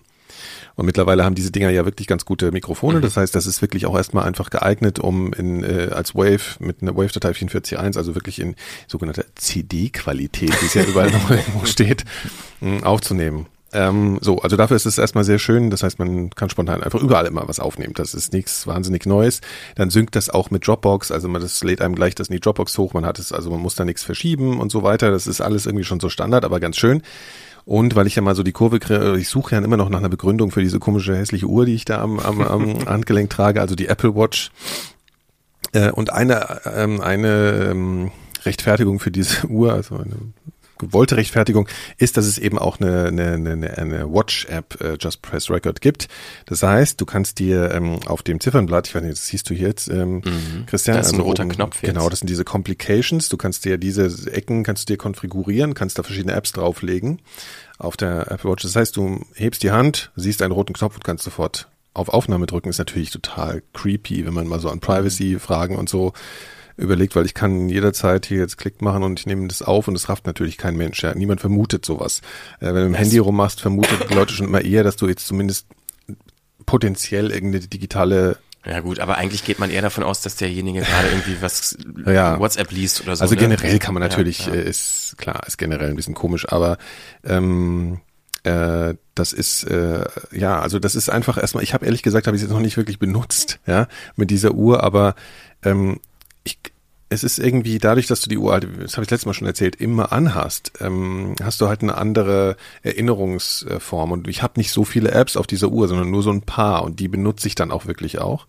Ähm, und die ist halt jetzt auch so in meinem Hinterkopf. Ich habe schon das Gefühl, seitdem ich das mir auch, weil jedes Mal, wenn ich auf die Uhr gucke, diesen roten Punkt sehe, dass in meinem Kopf drin ist, dass ich potenziell wie mit so einem Stück meines Körpers immer aufnehmen kann. Das finde Ja. ich einfach wahnsinnig interessant. Vor allen Dingen auch als Diktiergerät, ne? Oder wenn man sich eine schnelle alles. Idee notieren Richtig. will. und es synkt halt sofort, es lädt sofort auf die Mhm, Dropbox mhm. hoch und zack, und ist sofort da und das ist sofort am Rechner auch da. Also das ist schon verrückt. Als ihr letztes Mal über die Apple Watch gesprochen hattet, ähm, habe ich danach auch nochmal drüber nachgedacht. Und das war tatsächlich auch so ein bisschen so, so ein Szenario, was mir eingefallen ist, was das Einzige wäre, woran ich einen Reiz empfinden würde. Mhm. Also so ein Mikrofon auch zu haben, was man immer dabei hat. Mhm. Und da würde ich aber noch weitergehen und denken, ich würde gerne eine App haben, die immer aufnimmt.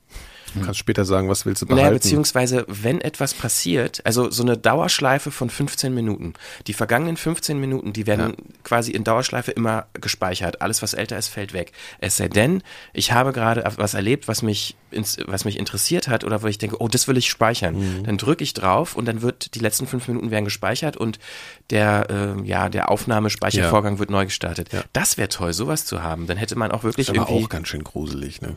Also immer, es ist Ja. das ist aber auch wirklich, also im, im irrationalen Sinne gruselig, weil äh, Mikrofone tragen wir schon sowieso die ganze Zeit mit uns Ja, herum. ja, ja. So, ne? also nee, insofern, aber also das ja. fände ich aber privatsphäremäßig Ja. insofern noch okay, weil man ja davon, also weil man dann ja nicht alles 24 Stunden ununterbrochen aufnimmt, sondern nur Andererseits wüsste man natürlich als de- dein Gegenüber die ganze Zeit, ach krass, alles, was ich dir jetzt erzähle, theoretisch nimmst du es auf und wenn du willst, kannst du es jetzt kurz behalten. So, ne? Und vor allen Dingen, du gehst irgendwo rein und du gehst danach raus und sagst dann, das möchte ich Ja. gerne Mhm. aufgenommen haben. Genau, Genau, wenn ich, das wenn ist ich, wirklich- also rechtlich gesehen, Ja. klar, wenn ich dann Ja. den Knopf drücke und sage, ich Ja. will die letzten fünf Minuten, äh, 15 Minuten speichern, dann musste ich halt vorher sagen, hier ist es okay. Wobei der Unterschied natürlich auch einfach nicht mehr spürbar ist, weil ehrlich gesagt, ich traue mir zu, mit dieser, mit dieser Funktionalität, die ich jetzt hier habe, ne, am Handgelenk einen Aufnahmeknopf zu haben, kann ich den immer drücken, ohne dass es irgendjemand merkt. Also das ist Ja, aber dann ist ja vielleicht schon das passiert, was Ja, du äh, gerne klar. aufnehmen wolltest. Ja, ja, ne? natürlich. Ja, ja, klar, Mhm. klar. Ja, ja, stimmt. Also, mh, also es ist auf jeden Fall.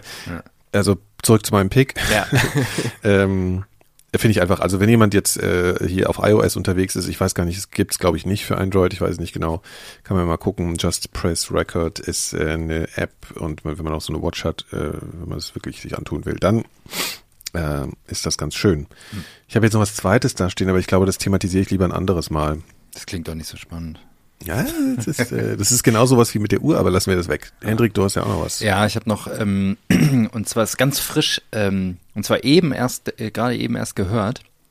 Und zwar war ja eben so vor, also heute Mittag war Sarah hier und hat ihre Kritik, die wir eben gehört haben, abgeliefert und dann hat sie mir noch von einem Podcast erzählt, den ich direkt gehört habe und ihr jetzt auch klaue sozusagen und davon erzähle. Also Sarah, sorry, falls du das beim nächsten Mal besprechen wolltest, diesen Podcast. ähm, Der ist schon weg. Jetzt ist er weg. Und zwar erzählte sie mir von dem Podcast Meet. Ähm, Fleisch. Fleisch, genau. Und zwar von Jonathan, Moment, jetzt hatte ich gerade den Namen hier, Jonathan Sentry, Senti, aber eigentlich ist er Italiener, also muss er Senti, also muss er Jonathan dann heißen, oder als Italiener, ich weiß. er sagt aber Jonathan. Ähm, und zwar hat er den mal auch bei Radiotopia eingereicht, da gab es mal so einen Podcast. Mhm. Äh, Da hat, glaube ich, Millennial hatte der damals gewonnen. Das- Diese, diesen Kann, ja, was das auch immer war, diese, Ja, ja. genau. Und ich glaube, er hat den zweiten oder dritten Platz sogar Mhm. gemacht oder so. Weiß nicht, auf jeden Fall macht ihn aber selbst jetzt. Und äh, man kann den Piloten hören in der Originalversion, wie er ihn dort eingereicht hat, weil er sagt ja nämlich auch am Anfang, sein Rechner oder seine Festplatte ist nämlich danach kaputt gegangen und er hat nur noch diese Version, er konnte da jetzt nicht mehr dran gehen. Ähm, und das ist auch nur das, was ich bisher gehört habe. Es geht um Fleisch und zwar um Körperfleisch ähm, oder anders gesagt um ähm, körperliche, äh, ein, einen körperlichen Zustand. Also in jeder Folge wird eine Sache thematisiert. In der ersten Folge jetzt ist es Fettleibigkeit und zwar seine eigene. Er ist nämlich wohl extrem übergewichtig und das bespricht er und er erzählt darüber hinaus dann also die Geschichte seines Lebens. In der nächsten Folge geht es, habe ich noch nicht gehört, aber geht es um die Haare von jemand anderem und ähm, seine Lebensgeschichte basierend auf diesen Haaren. Und dann, also es gibt immer ein körperliches Merkmal, was besprochen wird. Du guckst schon so komisch, Niklas. Das hört sich so ein bisschen Ich habe eklig einfach an. dieses Wort Körperfleisch. Körper- das habe ich gerade, aber Krieg ich- das sage krieg ich ich nicht. nicht Ist aus halt, dem ist halt Kopf auf raus. Englisch. äh, ja. Ja. Ähm, und es ist auch so, dass er, also dass der Jonathan erzählt sehr viel. Also es ist ein hoher monologischer Anteil und das tut er mit einem krassen italienischen Akzent, aber halt auf Englisch. Ähm, und trotzdem berührt es einen total und es funktioniert total gut. Und ähm, äh, zumal es auch einfach sehr schön produziert hat, sehr reportagige, viele reportagige Elemente. Ich finde es musikalisch auch total gut produziert. Ich weiß nicht, ob er das rechtemäßig ehrlich gesagt macht, aber so als äh, Hörer äh, super. Ähm, und ähm, interessanterweise hat er eine Nullnummer davor noch produziert, in der, die heißt Jonathan's Mouth, also da geht es um seinen Mund. Da thematisiert er auch nochmal fünf Minuten lang, dass er eben diesen italienischen Akzent hat und trotzdem auf englischen Podcast produziert. Fand ich auch nochmal interessant, weil ich weiß nicht, ob einer von uns auf die Idee käme, einen Podcast auf Englisch zu produzieren, weil man doch immer denken würde, gut, man kann sich zwar den Text vorschreiben, das heißt grammatikalisch ist er vielleicht in Ordnung, aber man hat diesen krassen Akzent. Also, ich weiß nicht, würdet ihr euch das zutrauen?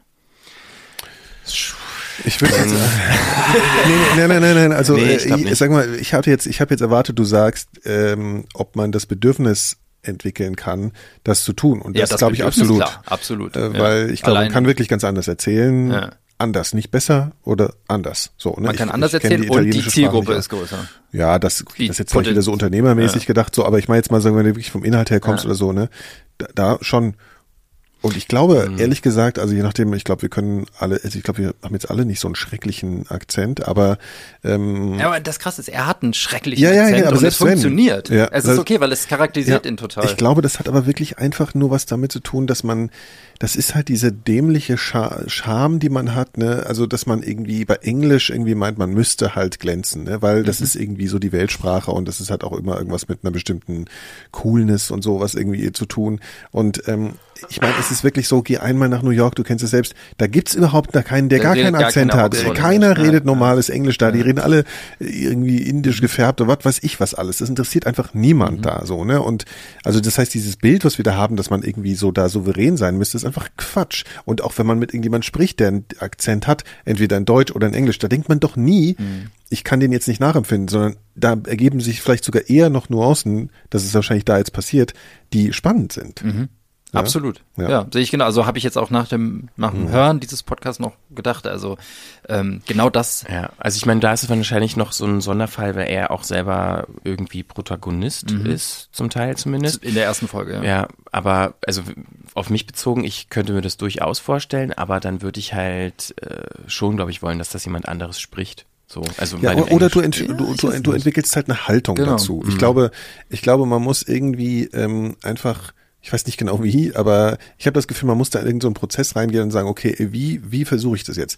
Tu ich so, als wäre der nicht da? Oder lasse ich den noch mehr zu? Oder verstehst du? Also du musst, glaube ich, eine, du musst da eine entspannte Form haben, wie du konstant sprechen kannst. Mhm. Ja. Und, und das dann irgendwie als Haltung rüberbringen. Absolut. Und das ist halt, das ist das Geile an dieser, in dieser ersten Folge. Er verknüpft es nämlich genauso wie mit zu seinem, seinem Körperbau, Ja. weil letztendlich erzählt er nämlich, er ist extrem übergewichtig. Alle anderen sagen ihm das ständig. Aber er selbst hat eigentlich, wenn er sein Leben, wenn er zurückschaut und sein Leben analysiert, eigentlich gar kein Problem mit seinem, das ist eigentlich die Analogie auch zu seiner, zu der, zu der Sprache. Und deswegen funktioniert es vielleicht auch einfach so gut in der Kombination irgendwie. Das fand ich, fand ich sehr gut. Ja, dann scheint er ja auch ein ganz gesundes Selbstbewusstsein zu haben. Ja, auf jeden Fall. Und da habe ich, hab ich mich gefreut zu hören, dass in den nächsten Folgen nicht er Protagonist ist, weil es reicht dann auch nach dieser Folge. Okay. Aber gut, er wird es erzählen. Ich weiß, ich habe die zweite Folge noch nicht gehört. Ähm, Aber ja, ich bin mal gespannt. Also- ja, definitiv. Ja. Meet. Meet, meine Empfehlung.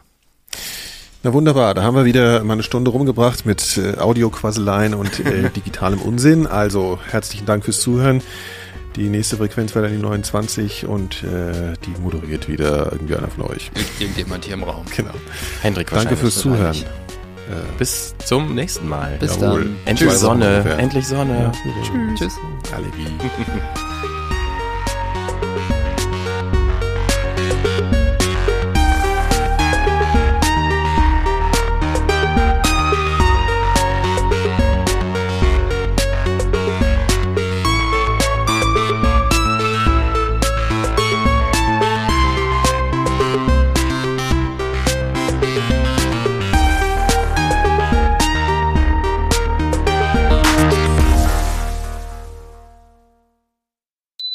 Produktion von 4000 Hertz.